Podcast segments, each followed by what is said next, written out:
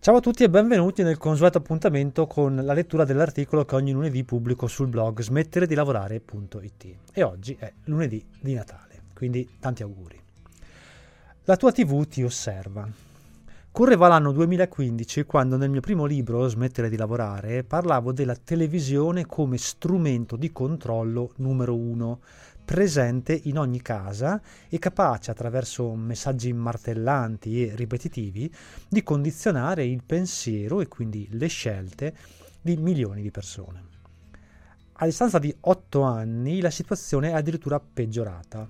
Oggi le tv non sono più strumenti che si limitano a mostrare sequenze di fotogrammi, ma in qualche modo ci osservano, cioè funzionano anche in senso inverso, ovvero raccolgono informazioni a 360 gradi sui nostri comportamenti. Ti sei mai chiesto per quale motivo negli anni il prezzo delle televisioni è andato via via sempre più riducendosi? L'avvento degli smartphone e dei tablet sembrava destinato a sostituire definitivamente gli apparecchi televisivi, perché l'esperienza fornita da tali strumenti è oggettivamente su un altro livello. Oggi però dobbiamo prendere atto che i televisori continuano ad avere un ruolo centrale nella vita delle persone, tanto che la domanda per questi dispositivi continua ad essere molto sostenuta. In Europa si stimano più di 250 milioni di abitazioni dotate di almeno un apparecchio televisivo. La TV è sostanzialmente rinata con l'avvento di quelle che chiamiamo le smart TV, cioè dispositivi che non ci obbligano più a subire unilateralmente ciò che viene trasmesso, ma ci permettono di scegliere come e quando fruire dei contenuti. Nonostante la tecnologia sia cambiata, però le TV rimangono strumenti estremamente semplici, sia come componentistica sia dal punto di vista dell'assemblaggio e questo ha permesso a nuovi attori, soprattutto cinesi, di entrare nel mercato e piazzare prodotti via via sempre più competitivi. Oggi con cifre che vanno dai 150 ai 250 euro puoi portarti a casa televisori di ottima qualità e con tutti i servizi più moderni.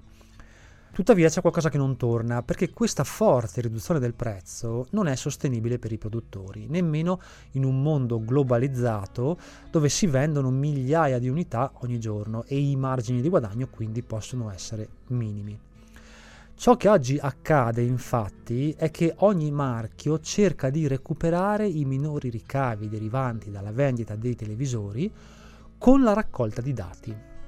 In poche parole, le nostre TV ci osservano, cioè raccolgono informazioni sui nostri comportamenti e li conservano al fine di essere venduti.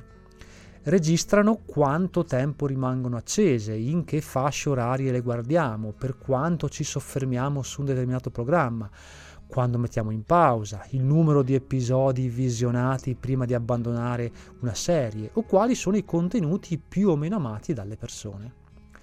Come dicevo, tutte queste informazioni vengono vendute ai produttori di contenuti multimediali che le utilizzano per creare prodotti che abbiano la maggior probabilità possibile di avere successo.